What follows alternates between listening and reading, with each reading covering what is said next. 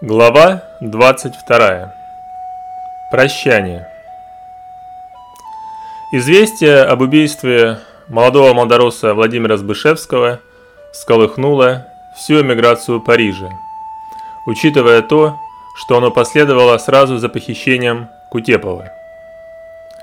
Свидетель по этому делу, аптекарь месье Трюфо, ответил на вопросы журналиста газеты «Ля Канара Шен», и в частности сказал. Я уже собирался уходить домой, как дверь начали стучать. Когда я подошел к двери, то сначала подумал, что это пьяный, поскольку он еле держался на ногах. Но когда я увидел кровь, то понял, что молодой человек ранен. Я втащил его в аптеку и позвонил в полицию. Когда я вернулся к нему, он уже был едва жив. Я спросил, кто это сделал, но ответ его был невнятен. Младоросы были потрясены. Рядовые члены Союза были убеждены, что это дело рук большевиков. Но глава и высший совет Союза были сдержаны и не делали скоропалительных заявлений. На следующий день после трагедии состоялось собрание младоросов, на которое пришли чуть ли не все члены парижской ячейки – так что даже самое большое помещение клуба еле вместило их. На руках у всех молдоросов были черные повязки, а на штандарте Союза, который был установлен возле небольшой трибуны, висела черная лента. Выступил Казимбек. Однако его выступление, содержащее большей частью воспоминания о Сбышевском, понравилось далеко не всем – Младоросы хотели расследования и наказания виновных. Я понимаю, что у каждого здесь присутствующего есть свои подозрения насчет убийц.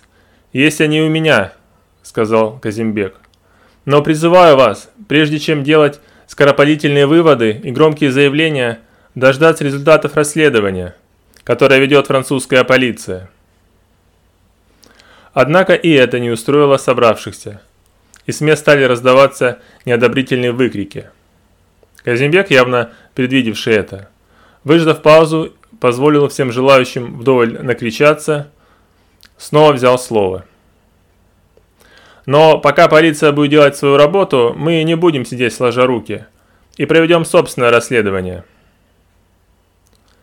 После этих его слов негодование в зале несколько поубавилось. Мы создадим собственную группу, которая расследует убийство нашего друга. И уже в зависимости от результатов нашего расследования и расследования французов примем решение, что делать дальше. Снова зазвучали выкрики с мест. Молдоросы без всякого расследования были уверены, что убийство их друга – дело рук большевиков и требовали атаковать советское посольство. «Друзья!» – возвал к собравшимся Казимбек – Поверьте, я разделяю все ваши чувства, но давайте не будем подобляться черни. Я знал Владимира лучше любого из здесь присутствующих и любил его как брата. Но если мы хотим найти его убийц, то не должны позволить слепой мести взять верх над рассудком. Слова эти возымели действия, и, несмотря на колокочущую в сердцах мадоросов жажду мести, большинство из них согласилось с доводами главы. Убийство Сбышевского потрясло и Дмитрия. Первое мгновение он смотрел на записку, присланную утром Казимбеком, в котором сообщалось о случившемся, не в силах постичь ее смысл. Когда оцепенение прошло, он без промедления отправился в полицию. Комиссар, с которым ему удалось поговорить, зачитал выдержки из протокола вскрытия, из которого следовало, что смертельный выстрел – поразивший печень Сбышевского, был произведен из Сэвиджа, и что согласно мнению патологоанатома, произошло это не более чем за 15 минут до наступления смерти. Исходя из этого, ранен Сбышевский был где-то неподалеку от аптеки, там же на авеню де Фландер, где в данный момент работали следователи. «В каких отношениях вы были спокойным?» – спросил комиссар. «Он был моим секретарем», — ответил Дмитрий. «У него были враги?» Как у всех нас, агенты УГПУ, которыми напичкан Париж. «Мне нужны факты, а не заявления для прессы», – холодно сказал комиссар.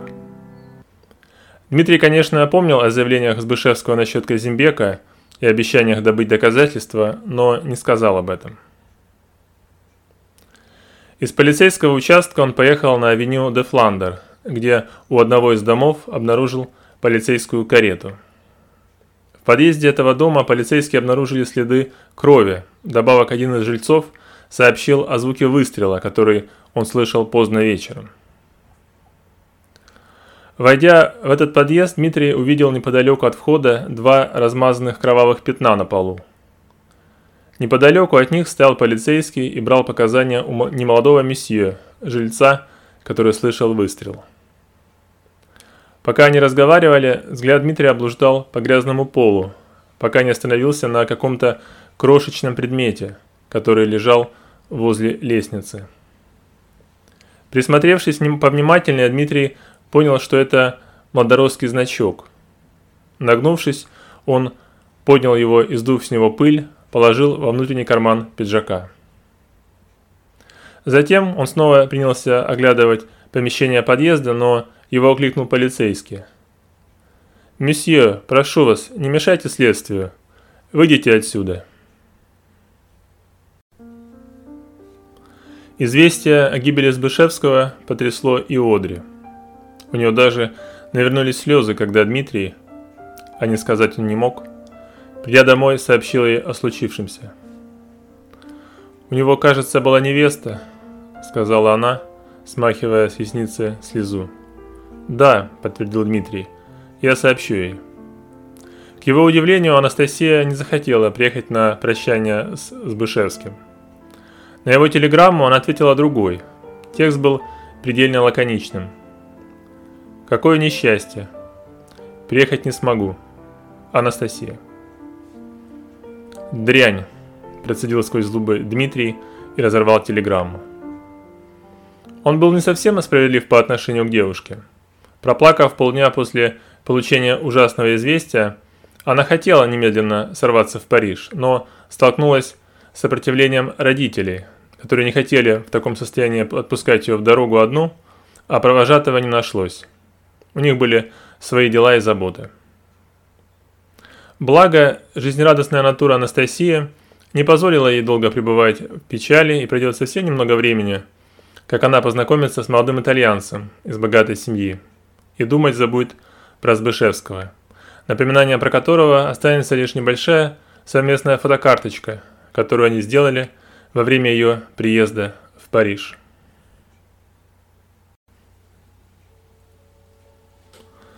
Прощание с Бышевским состоялось на третий день. Отпевание прошло в соборе Александра Невского на Рю-Дарю, одном из главных намоленных мест русской эмиграции в Париже. Всю ночь, предшествующую погребению, у гроба Сбышевского посменно стоял караул из младоросов. В этом карауле постояли и Красинский, и Величковский, и Лихачев, и Казимбек, и Дмитрий. Стоя у гроба и глядя на приобретшее восковой вид лицо Сбышевского, Дмитрию было неизъяснимо жаль его. «Где же был Всевышний?» – думал он, – что позволил этому случиться. Он знал о его ранних утратах, об испытаниях в первые годы изгнания, о его одиночестве и не мог примириться с несправедливостью, что судьба отняла у него жизнь, так и не вознаградив за все те страдания, что он претерпел. Также Дмитрий думал об убийце. Он догадывался, что трагедия могла произойти вследствие неосторожности наивного Молдороса, который, вознамерившись проследить связь Казимбека с агентами ОГПУ, мог пасть от их рук. Также ему не давала покоя мысль о Казимбеке. Якшался ли тот в действительности советской стороной или нет. Казимбек стоял у гроба напротив Дмитрия, но по его лицу – нельзя было прочитать каких-либо мыслей или треволнений. Утром курьеры начали доставлять венки от различных эмигрантских организаций. В том числе был венок и от главного конкурента молдоросов – Народно-трудового союза. Его привез лично лидер НТС Байдалаков, который приехал в сопровождении нескольких соратников. Был венок и от Кирилла Владимировича. На черной ленте золотыми буквами было написано «Спи спокойно, молодой друг». Началось отпевание. К этому времени храм заполнился модоросами, пришедшими отдать последнюю дань своему товарищу. Приехала и Одри. Она стояла рядом с Дмитрием, и он видел, как из-под ее черной вуали текли слезы. Он подумал, что его жена, пожалуй, единственная женщина, которая пролила слезы по несчастному Збышевскому, поскольку девушек-модоросок, хотя и было и много в храме, но их скорбь была сдержанной, если не сказать скупой. После отпевания гроб был помещен в катафалк, и процессия двинулась в городок Сен-Женевьев-де-Буа, где незадолго до этого княгиня Мещерской был куплен участок земли под кладбище для пенсионеров ее дома престарелых. Была вторая половина марта. Стояла солнечная погожая погода, и Дмитрию казалось столь противоестественным хранить их молодого друга именно теперь, когда природа, проснувшись о зимней спячке, обновлялась, и все вокруг говорило о рождении и жизни – а не о ее забвении. У свежевырытой могилы священникам были произнесены последние слова, и гроб, покрытый молдоровским штандартом, был опущен на дно свежевырытой ямы. Молдороссы стали поочередно подходить к могиле и бросать в нее горсть земли. Неожиданно для всех свои чувства скорби проявил Казимбек, который до этого сохранял непоколебимое спокойствие – Бросив свою горсть, из его глаз вдруг брызнули слезы, а из горла вырвался сдавленный плач. Он быстро взял себя в руки и, утерев рукавом глаза, подзоры собравшихся, отошел в сторону. На этом печальная история жизни Владимира Збышевского закончилась.